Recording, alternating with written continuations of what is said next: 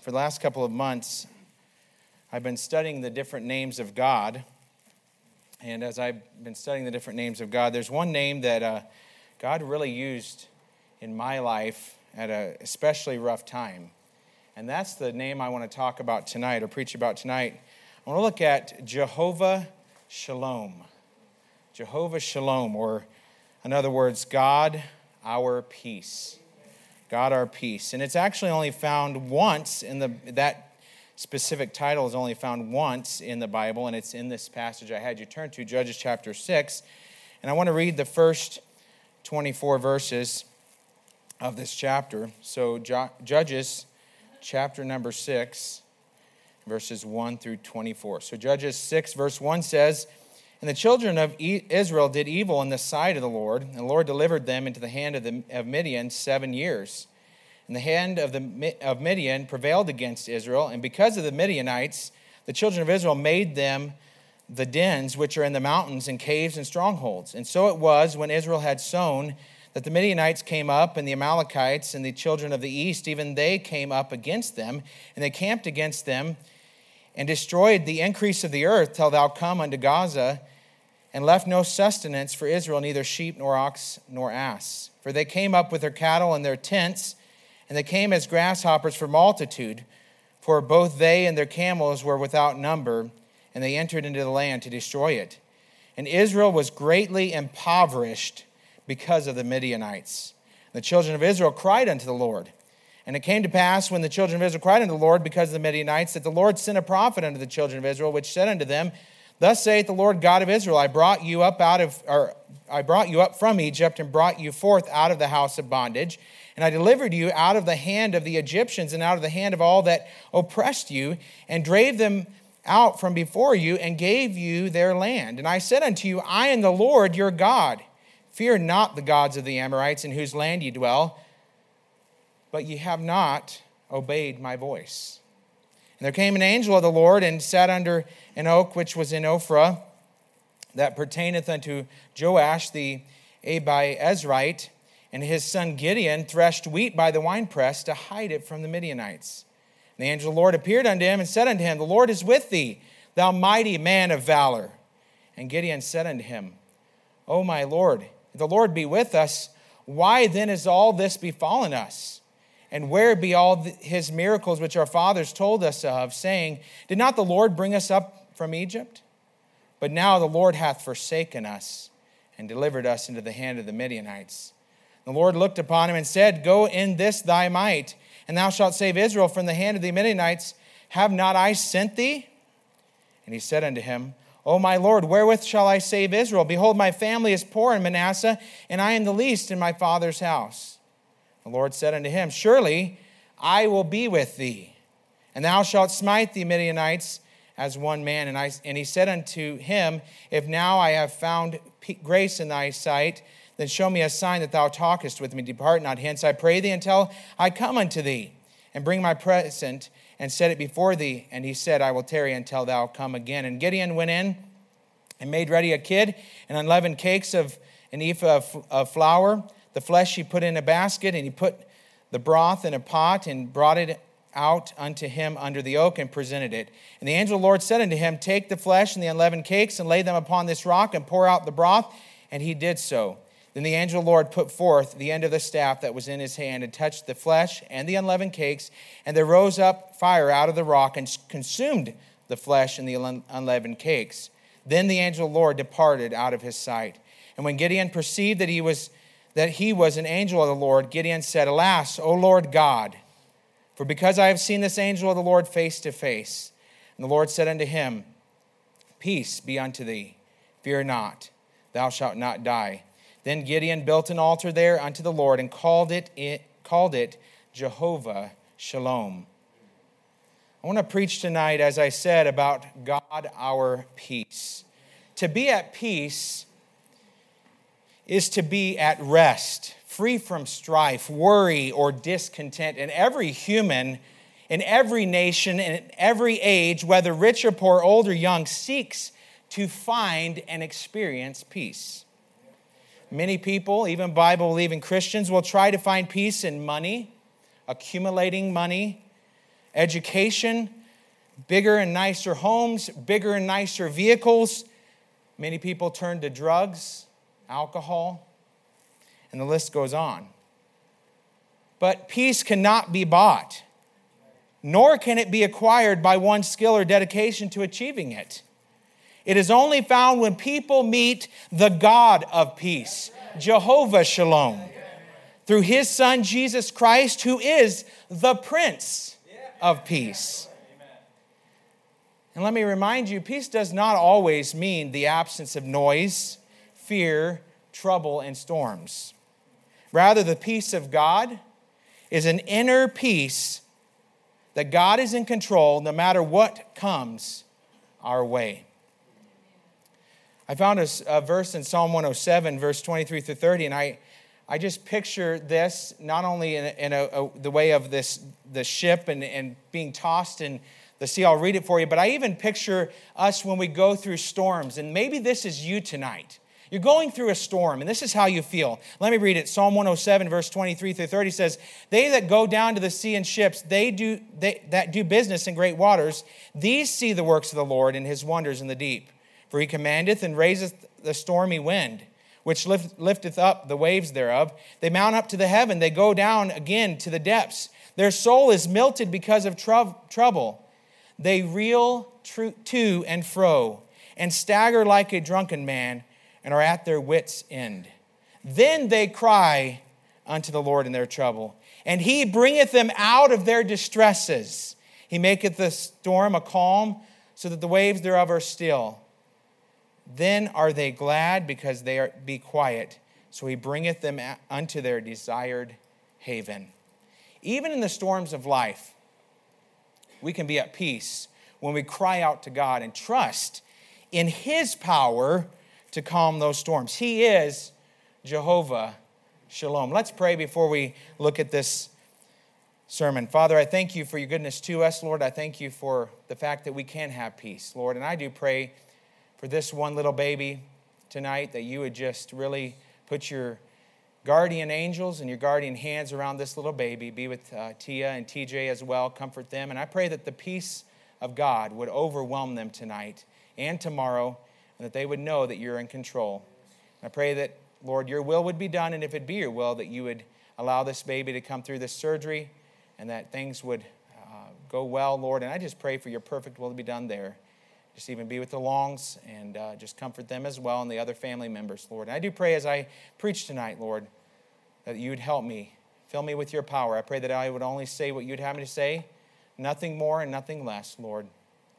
And uh, no doubt there are people here that are maybe going through storms tonight, and they need your peace. And I pray that I could be a blessing to them and that I could present the Word of God in a way that would be able to be used by you to get the honor and the glory and everything. Lord, I don't want to be praised for anything that's done here tonight. I want you to get the honor and glory for everything that is done and said and, and seen in, in the Word of God tonight because you are powerful. You are Jehovah Shalom, and I thank you for that. Pray that you just help us. In Jesus' name I pray. Amen. Amen. As we read our text passage, Gideon met, as we saw here, the, we, he met Jehovah Shalom, the God of peace. And you know, Gideon's kind of an, I, I think he's an interesting Bible char- character. On the one hand, he was a mighty man who led a handful of warriors against a far larger army and won a great victory.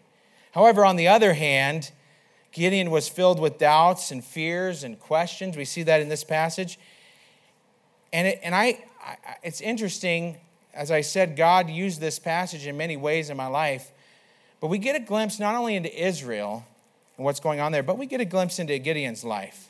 And if you know, uh, I'm, I'm speaking to the Sunday night crowd, so I don't doubt that you already know this, but the book of Judges stretches, or sketches, excuse me, one of the darkest spiritual times in Israel's history. If you remember, before his death, Joshua had led Israel out of the wilderness into the promised land. Under his leadership, Israel had conquered much of the land which God had promised to Abraham, Isaac, Jacob, and Moses. But after Joshua's death, we read in Joshua or Judges, excuse me, verse or chapter 2 verses 10 through 13 how Israel had forsaken Jehovah God who had delivered them from Egypt and had turned the gods of Baal and Ashtaroth. And we see that these verses we're reading here describe the bleak condition of Israel 11 or 12 centuries before Christ. And Gideon was called to be a judge during a time of intense trouble in Israel. The nation was suffering under the grip of Midianite oppression. Their land was stripped, their homes and villages destroyed, their lives endangered. We read that bleak condition in the description of it in verse 6. And Israel was greatly impoverished because of the Midianites, and the children of Israel cried unto the Lord. They were, as the other verse in Psalm 107 says, they were at their wits' end. Have you ever been there at your wits' end? You don't know what to do? Everything around you is just, it seems as if it's just crumbling. God is nowhere to be found. At least, that's not true, but we think that in our minds, in our fallen nature, He's still there. And the people of Israel felt that way, as if though their nation was destroyed and their lives were over. But the encouraging message of this book and, and this passage here is that God is at work to accomplish his sovereign purpose, even in the darkest and even in the weakest, and even with the weakest, most mixed up people in the world. That's me right here. Okay? You ask the kids, they'll especially tell you I'm mixed up my kids and the, the students. They'll both tell you. Um, but you know, God doesn't care. God just wants us to surrender.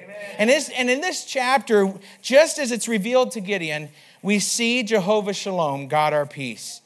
And you know, tonight, maybe you're living through what you think is the darkest of all darkest times in your life. And I want you to be encouraged with Gideon who at first was filled with doubts and questions. But I want you to be encouraged and I want you to come to the place where you trust in Jehovah Shalom, God our peace. With God's help tonight, I want to look at this. And I want to first of all look at God. The first point is God is at work even in the spiritually darkest times. God is at work even in the spiritually darkest times. When we look at the dismal circumstances around us and our families and our nation and everything else, it may seem that God's not there. He's left us. But He hasn't, and He never will. He's always working behind the scenes. Ephesians 1, 2, and 3, and, then in verse 11 says, grace be, grace be to you and peace from God our Father and from the Lord Jesus Christ. Blessed be the God and Father of our Lord Jesus Christ, who hath blessed us with all spiritual blessings in heavenly, heavenly places in Christ, in whom also we have obtained an, an inheritance, being predestinated according to the purpose of him who worketh all things after the counsel of his own will. He's working.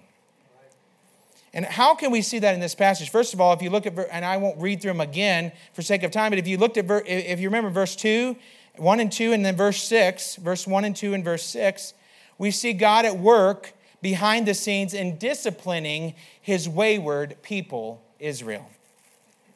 If you know about the book of Judges, it contains a very similar cycle. Israel falls into sin. Because of their sin, God brings an enemy that forces them into servitude. Eventually, when the suffering seems overwhelming, Israel cries out to God in supplication, and in response, God sends a judge who leads, who, who's there to save them. And the fact that God was so willing to repeatedly deliver this adulterous, idolatrous people shows his great patience and his great grace. But I also want to remind you tonight this also shows us the harsh servitude that sin will bring you into. Sin never delivers its promises. Those promises look really good. And I especially want to say to you, teenagers, and I'm sorry to pick on you, but I work with teenagers all the time. It's going to look good, it's going to promise a lot, but it never delivers. And you need to get that down and stop thinking your parents hate you because they're putting you in these situations where you can't do things, or the school me. Okay? Got a problem with me? All right. Um, that was that. That was a flesh. I got to stop. Okay. Um, The truth is, you might get mad at me because I put you in some places where, no, you can't do that. You can't have that. You can't do this. And you say, why? Trust me. I pray and ask God to give me wisdom. And sometimes there's just rules there so I don't I don't get any more gray hair than I already have and I don't lose it all. Okay? And either way, just trust. But sin never delivers its promises. It promises hap- happiness and prosperity, but in the end, it brings enslavement, it brings suffering to your to your families, it brings suffering to you as an individual, and when you're done with it, the devil doesn't care about you. He doesn't care. Oh, he acts like he cares. But in the end, all he cares about is destroying you in this church. And whatever he has to do, he's going to do it. But when believers ignore the Lord and follow their own ways, you forfeit your peace and your joy. Isaiah 48, verse 22 says, There's no peace, saith the Lord, unto the wicked. There's no peace. And when you do your own thing, and you ignore God, and you ignore the authority that's put into your life to help you, God given and God ordained authority in your life, and you ignore it, let me just be truthful with you. Don't be surprised when you don't have peace and you don't have joy. But when but but praise the Lord, when we call on God in repentance, the Lord hears our cries, He strengthens us, He blesses us with such an overwhelming peace that it, it passeth all understanding. Psalm 29, verse 11 says, The Lord will give strength unto his people. The Lord, that is Jehovah, all caps, will bless his people with peace. He wants to give it. And that's what we see here. We see Israel doing the same exact thing. And the children, verse 1, it did evil in the sight of the Lord. And the Lord delivered them into the hand of Midian seven years. And as a result, God chastened his people by sending them the Midianites. Now, the Midianites in Gideon's day would stay east of Jordan, the Jordan River until harvest time. Then, with the Amalekites, another enemy of Israel, they would swarm into Israel like locusts, devour their crops, steal their farm animals, and the Israelites didn't have the military strength to fight off the hordes of people. So they just hid out in dens and caves in the mountains, as we see here, and they watched helplessly as their crops that they had worked to harvest were consumed by these foreign invaders and raiders. This had gone on for seven years. The people were brought so low that they finally turned back to God and cried out. So we see God behind the scenes in disciplining his wayward people, Israel. Secondly, we see God at work behind the scenes in raising up a prophet to confront Israel with their sin. Verse 7 through 10. Before Gideon, he sent an unnamed prophet to them who reminded them how God had delivered them from Egypt, gave them a land, made a covenant with them. But what did it say very clearly here? Verse 10 But ye have not obeyed my voice. But again, God brings another person. And maybe God is bringing tonight to you a person, and they keep trying to help you. And they're speaking truth with love, whether it be pastor, whether it be me, whether it be Pastor DeGarmo, whether it be your parents, whether it be someone else in the church. Someone might be coming to you and trying to help you in love, but you keep disobeying and you just keep going along your way, expecting that everything's going to be okay. And you try to get, you, you muster up, you know, you can have false peace in your life, just so you know. The devil loves to do that too. He's going to give you things that feel like you're having peace and you still have that emptiness, and you lay on your pillow at night and you know you're not right with God and you know you're not doing what you're supposed to, but you say, I have peace, and you try to think of all the ways you have peace. And in your mind, you're sitting there and you're sleepless because you won't just give in to God. God wants to give you peace, and you'll lay on your pillow and you won't even care. You'll fall right asleep. Probably praying too. Man, just start praying if you want to go to sleep. I've done it a few times. Man, I'm praying, Lord, help this. Lord, forgive me for these things I've done. And all of a sudden, I wake back up like an hour later. I'm like, I don't think I ever finished that prayer. And I try again. And by the time that happens, I'm in a deep sleep, and then it's morning time. So But, um, so we see God at work. Are you, are you resisting God? And you say, Oh, I I'm not resisting God. I, I, I'm doing what's right. That's false peace again. You know, I don't know. No one came to me and gave me all the notes on everybody's lives and then told me to preach on it. No one did. I hardly even talked. You know, I was just told I was preaching. So if you're worried about me knowing what's going on, I don't know, okay? But God knows, the Holy Spirit knows, and you know. So just, just give in. You can have peace. We see God at work behind the scenes when he showed up, thirdly, in Gideon's village as the angel of the Lord. Now, some scholars don't believe the angel of the Lord was God himself, but I think the scripture shows pretty clearly that he was the Lord Jesus Christ in pre incarnate form. It was a theophany, okay? He had the appearance of a man, but after he had touched Gideon's meal offering with his staff, causing it to be consumed with fire from the rock, he then disappeared. And at that point, Gideon thought that he would die, it says in verse 22, because he had seen God face to face. Now, storms of life are not always a result of sin. So please don't get me wrong. I want to say that all the way up to this point, I've been hitting being in right with the Lord. But storms of life are not always a result of sin. God just sometimes takes you through storms to draw him closer to you. God knows what you need. So don't think I'm saying here tonight, if you're going through a storm, you're just backslidden and you're in sin. I don't know, okay? Have enough right here, okay, to take care of. Um, but in the comments from the peanut gallery. All right, so um, God takes us through storms. And during these times, we need to run to God and live in His presence. Live in His presence. The presence of Jehovah Shalom will bring peace even in the midst of the trials.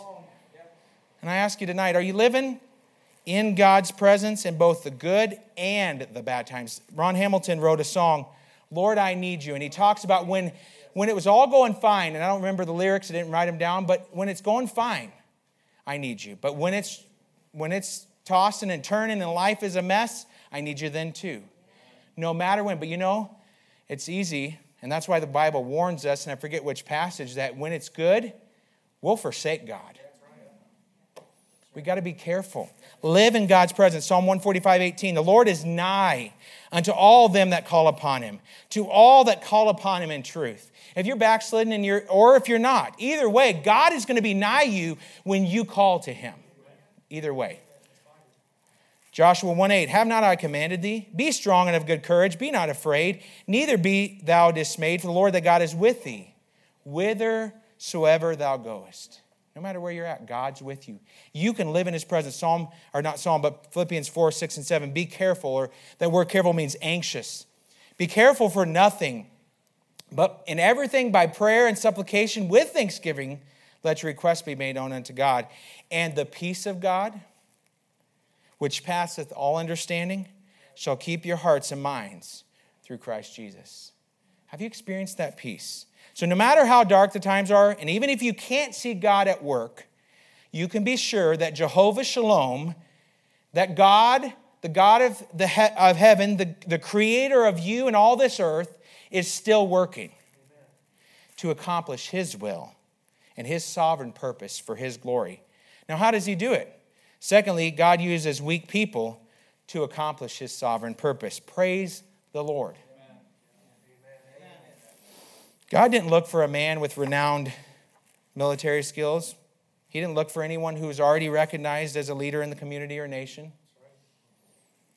He picked a weak man who remained somewhat weak through the whole story and who finally came to the end of himself.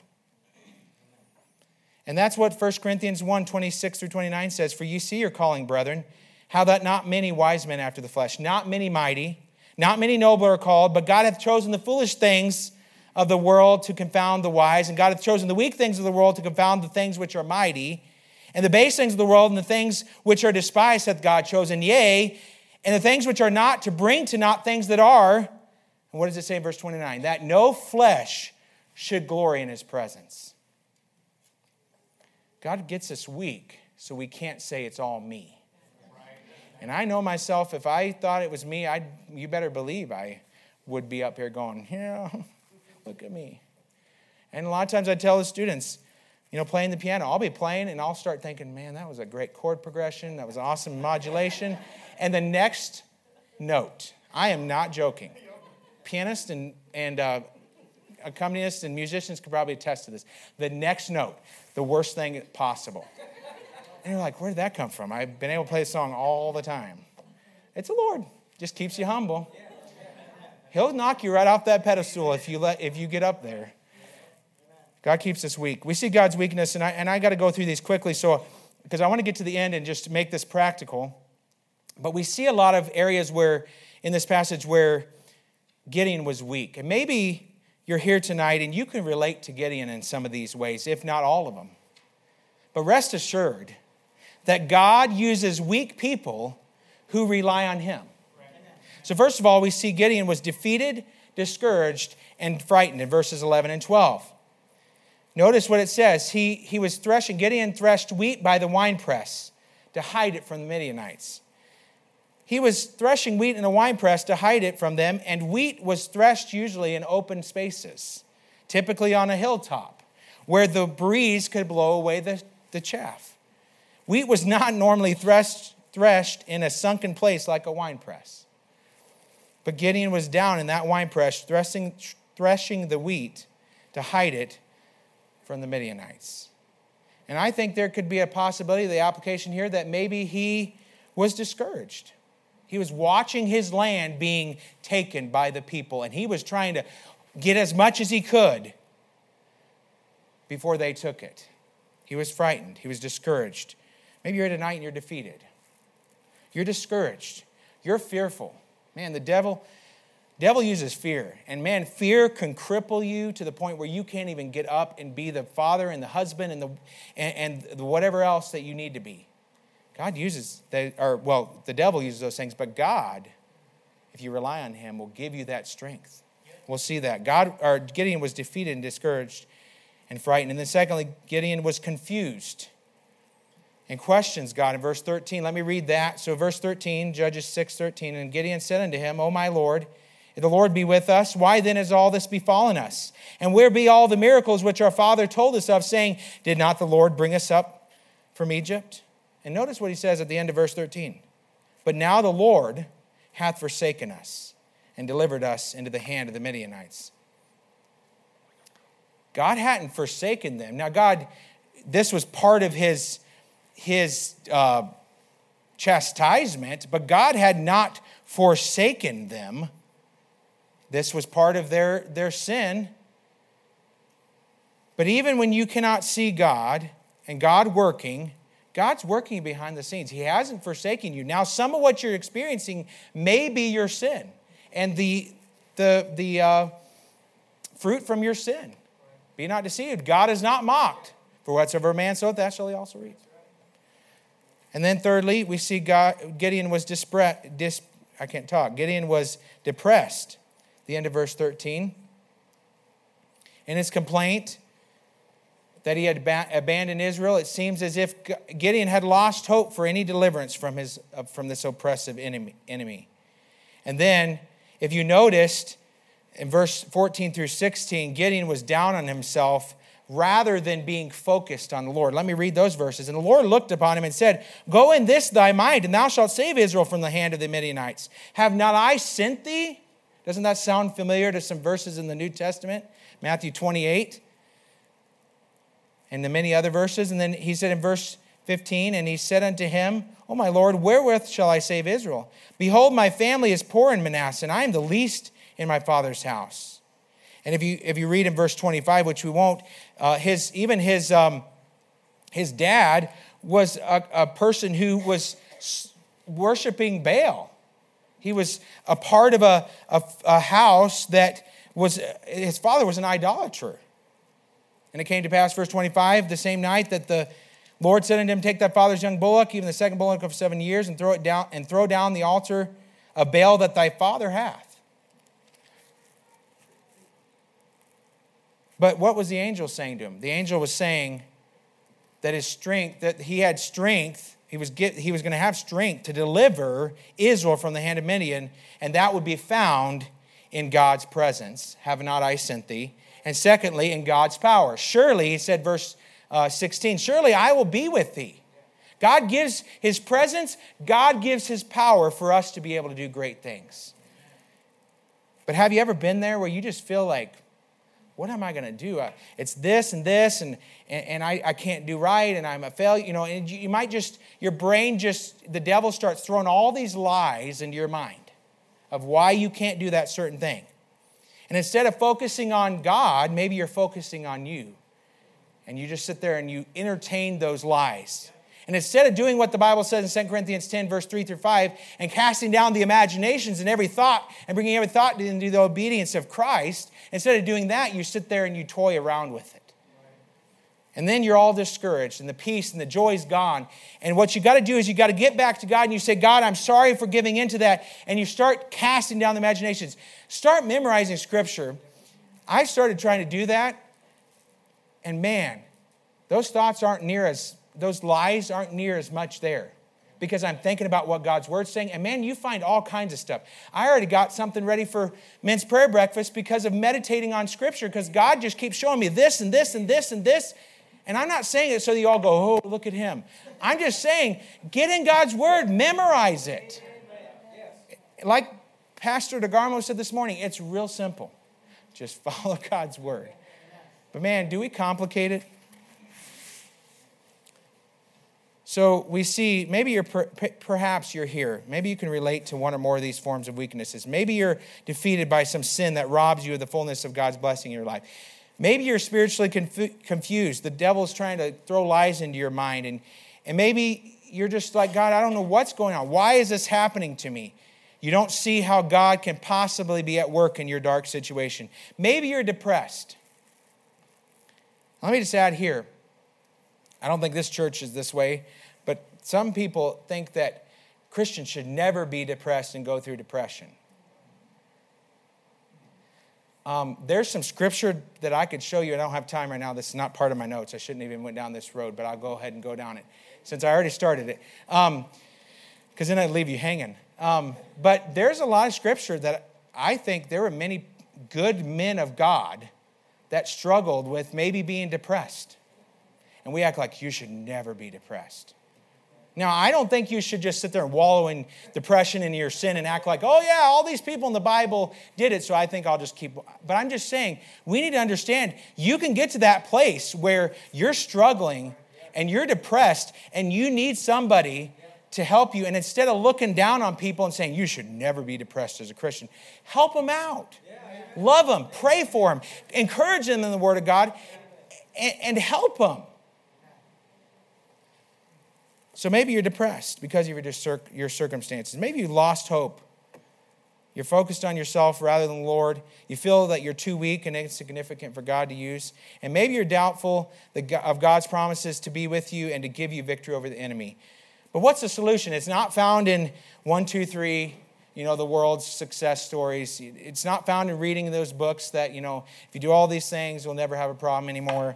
Um, it's not building up your self esteem following, you know, all the. the it, I won't. I won't go down. I almost. I was going to say something, but I won't. Um, where, where's the solution? Trusting in God is the solution for weak people, and that's where God will bring it, bring you through. What does 2 Corinthians 1 8 and 9 say? For we would not, brethren, have you ignorant of our trouble which came to us in Asia, that we were pressed out of measure above strength, insomuch that we were despaired even of life. But we had the sentence, but we had the sentence of death in ourselves, that we should not trust in ourselves, but in God which raiseth the dead. We can trust in God. When God looks at us, I remember this from uh, Brother Benson a couple weeks ago. When God looks at us, He doesn't see a person with faults and failures. He sees a redeemed child of God who is victorious through Jesus Christ. But we have to trust in the God which raiseth the dead. So we see, first of all, God is at work even in spiritual dark times. God uses weak people to accomplish his sovereign purpose. And thirdly, and lastly, the weak people God uses must learn to trust his mighty strength. The weak people God uses must learn to trust his mighty strength.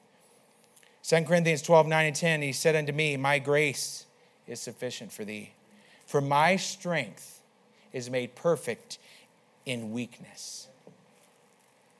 The world's not going to tell you that. They're going to tell you, don't, you know, weakness is a sign of, uh, of um, not being strong and being a leader. If you're weak, you're not a good leader.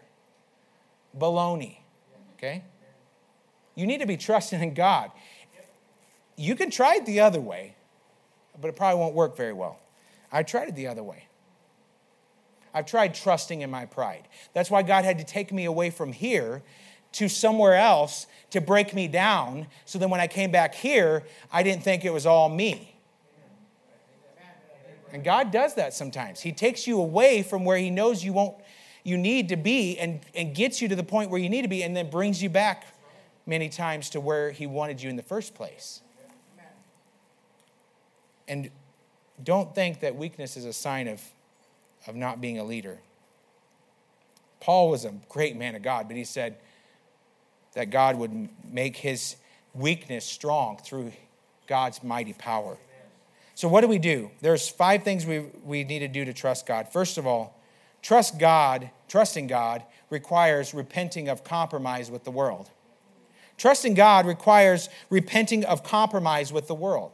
If you notice, I didn't read it all the way through, but if you started in verse 25 of chapter 6 here, and you keep reading down, what happens? Gideon starts to, God tells him to go get those idols that his fathers had and to cast them down, and he starts cleaning out. He, he starts taking care of the, the problems and the sin. And then the prophet comes to, before this in verse 10, the prophet comes to, to Israel and, and confronts them about their sin. So we have to begin realizing that many times we're using God's God and his strength for our personal success or gain. And then when we're then when we're done with God or when he doesn't come through or when he does come through, we think and we put him back on the shelf and then we go on our own way. And we just leave God up there. Well, God did what I needed to, so he's up there now. And when I need him again, he'll be my security blanket and I'll want grab him again when I need him, and I'll use him again. And, it, and then if he doesn't give me what I want, then, then, you know, then you start down that road of struggling with your attitude towards things. That's not, that's not what God wants. God wants us to live in his presence every day. And he, he's not a shelf God. He's not a security blanket. He's a God who wants to be with you all and we are to pray without ceasing and keep praying. But we have to repent of trying to use God for our own agenda and submitting to God as our Lord, even if it means suffering and possibly even martyrdom. And there may be a day, if the Lord tarries, that we may have to go down that road of suffering as Christians. Are we ready for it? Are we ready to submit to God and say, whatever you got to do? It says in 1 Peter 5:10, but the God of grace, who hath called us unto his glory, eternal glory by Christ Jesus, after that ye have suffered a while, make you perfect, establish, strengthen, settle you. got to go through things sometimes. Then trusting God, secondly, what do we do to be able to trust God like we should? We need to, first of all, just repent of our compromise. Repent of using God as our, in our own way and for our own agenda and submit to God in whatever He does in our lives. And then, secondly, trusting God requires knowing His power on, on behalf of His people in the past and His promise of power for what He calls us to do. We need to trust God and remember that God has not only came through for those in the past, but God has come through, that God will come through for us.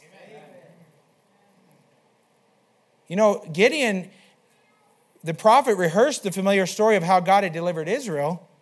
Gideon knew that story, but what happened? He said, if that's the case, why has this all befallen us?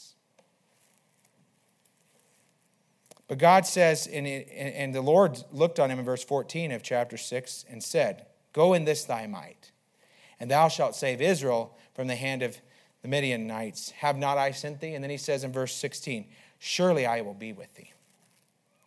We need to remember that. And I, I want to read so many verses, but if you have a chance, look up um, Psalm 57. Just jot it down, look it up, read it. That is a great passage. It was when David was running away from Saul and he's crying out to God. and the, just the description that he puts in there of the things he's struggling with, and then he cries out to God, and, and it's just wonderful. There's so much there. But let me read a couple verses of how God reminds us there's nothing too difficult for him. Jeremiah 32, 27 says, Behold, I am the Lord, the God of all flesh. Is there anything too hard for me? 2 Peter 1, 3, and 4. And according to according as his divine power hath given unto us all things that pertain unto life and godliness through the knowledge of him that hath called us to glory and virtue whereby are given unto us exceeding great and precious promises, that by these ye might be partakers of the divine nature, having escaped the corruption that is in the world through lusts. We can be victorious. We can, God, there's nothing too hard for God. We have to remember that God has not given up. God, we, we, uh, God has came through for the, the other people, the other godly people that have gone before us, and He will come through for us. Amen. The righteous will not be forsaken, and they will not be begging bread. God will take care of us. And there's so much, and I'm just I'm zipping through this thing. There's so many verses I could just read and read and read, um, but I, I, for sake of time, I won't. Thirdly, trusting God requires knowing God's purpose for the for your future. Trusting God requires knowing God's purpose for the future.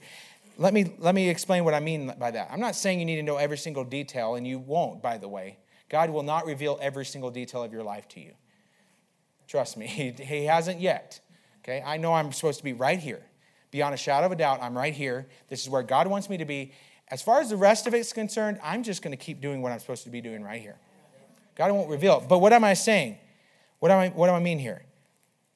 What I mean is that God, you need to remember how God wants to use you in the future for his purpose. Think about this. Gideon, when, when, when the angel first told Gideon, Gideon in verse 12, The Lord is with thee, thou mighty man of valor. Scripture doesn't say it, but I wonder if Gideon kind of looked around like, Who are you talking to? You know, I don't think that's me. I'm not mighty man of valor. I'm in the wine press down here hiding from the Midianites. That's not very valorly, okay? I think I used that adverb correctly. Um, my wife might correct me after uh, church here, but um, Gideon probably was sitting there going, I don't think you're talking to me. I think that's somebody else. At that point, Gideon wasn't a valiant warrior. He was a defeated coward, he, or he was defeated. He was discouraged. Uh, what I mean by coward is not like he was doing wrong, it's just he was defeated. He was discouraged, threshing out wheat in the winepress. But what did God see? God saw down the road of what he would be if he just trusted in him. And that's what we have to remember. Then, fourthly, trusting God requires knowing his presence in your daily life. I already said this, but the Lord's nigh to you. Are you in God's presence tonight? And then, fifthly, and lastly, trusting God requires knowing that we are at peace with him through the sacrifice of his son for us. As we as a choir sang and i thought it was so neat because part of the part of this was this idea of we can have we need to first of all take care of our salvation. And it's only through the blood that we're going to have peace. So if you're here tonight and you know you're not saved and you're you're just putting on the show you're scared that somebody might think of you as less of a person because you've been raised in a good home and you're saved or you say you're saved and you're really not and you know it be honest that you're not saved and you're just putting it off, none of this will work. Because it's only through the blood of Christ that we can really have peace. And that's the thing that we have to remember. Therefore, being justified by faith, we have peace with God through our Lord Jesus Christ. Romans 5, verse 1. Having peace with God and knowing the peace of God are two separate things. Peace with God is you're reconciled because of the blood of Christ, you're saved. That's peace with God. While the peace of God refers to the outcome of your faith and your dependence on God. And peace, you know, we, you could, it should be the state of, it should be the normal state of our minds as Christian to be, as Christians to be at peace with peace, have the peace of God in our lives. That should be the normal state. We're at peace with God, we're saved, but we also should be at peace, have the peace of God in our lives. But many times we let other things get in there. We, we worry, we fret. But what does Isaiah 26, 3 said? Thou wilt keep him in perfect peace, whose mind is stayed on thee because he trusteth in thee. And that's why scripture works so well. Because as soon as those dumb lies of the devil and those thoughts come into my mind, I start quoting scripture. And you know what happens? The devil doesn't stay around when that happens. Because even Christ in Matthew 4 quoted scripture every time the devil came to him. But it takes work. It takes me thinking about it and on purpose memorizing the scripture. Because, you know, I get busy with the day of the students' flags up and I'm running around and going back and forth. And I, I'd forget sometimes to be quoting scripture. But you, it, it's, a, it's, that's why it's so hard. That's why I think a lot of times we don't always, we aren't always as faithful as we should be. It takes a lot of work to do it, but it's the best thing for you. It's the best thing for me. So our world, our nation, our community, they're in spiritual darkness. That if you look out there, there's people that are just messed up. They have no peace. They're filling their lives with drugs and all kinds of junk, and they're trying to get that peace. And maybe you're not part of that, obviously, but perhaps you're here tonight and you're going through a spiritually dark time, personally. You know that God's at work. It's easy to say God's at work, but you can't see it and how He's working. He wants you to trust Him. And after all, He's the creator. He's the one that created you, He's the one that created this universe. And I think He knows what we need. Hudson Taylor, the pioneer missionary to China, said, God uses, quote, God uses men who are weak and feeble enough to lean on Him. Do you know, do you know Jehovah Shalom? God our peace? In other words, are you truly, without a doubt, saved tonight? And if you're not, I'd ask that you, when the, the invitation starts, I ask that you come down take care of that. You first need to know Jehovah Shalom personally uh, as far as salvation. Then, secondly, a question for you is as a Christian, are you living in the peace of God by trusting and relying on Him for the fulfillment of that peace in your life? Or have you tried to substitute other things to fill that void? And you're trying to do it your own way. And you know for sure that you're not doing what God wants you to do. If, not, if you're not relying on Him, come to the altar and do business. Let's pray. Father, I thank you for your goodness to us. Lord, I thank you for the fact that we can know the God of peace, Jehovah Shalom. And I pray that as we think about this, Lord, that Holy Spirit, you would convict all of our hearts, whatever the need is. Lord, in this room and with this many people, there's no doubt there are many different ways that this sermon could be applied. And Lord, I know that this was what you'd have me to preach. Lord, and, and you know my heart. And I pray that you would just use it in a special way. And I pray if there's anyone that's unsaved tonight here, the Holy Spirit, you just convict them to the point where they don't care about anybody or anything but getting right with you and getting saved. And I pray then for the Christian that may be going through something. Maybe they're struggling because of sin, or maybe you're just taking them through a, a storm of life to draw them closer to you. I pray that they know the peace of God that passeth all understanding. Bless the invitation as only you can. Work in hearts as only you can. In Jesus' name I pray.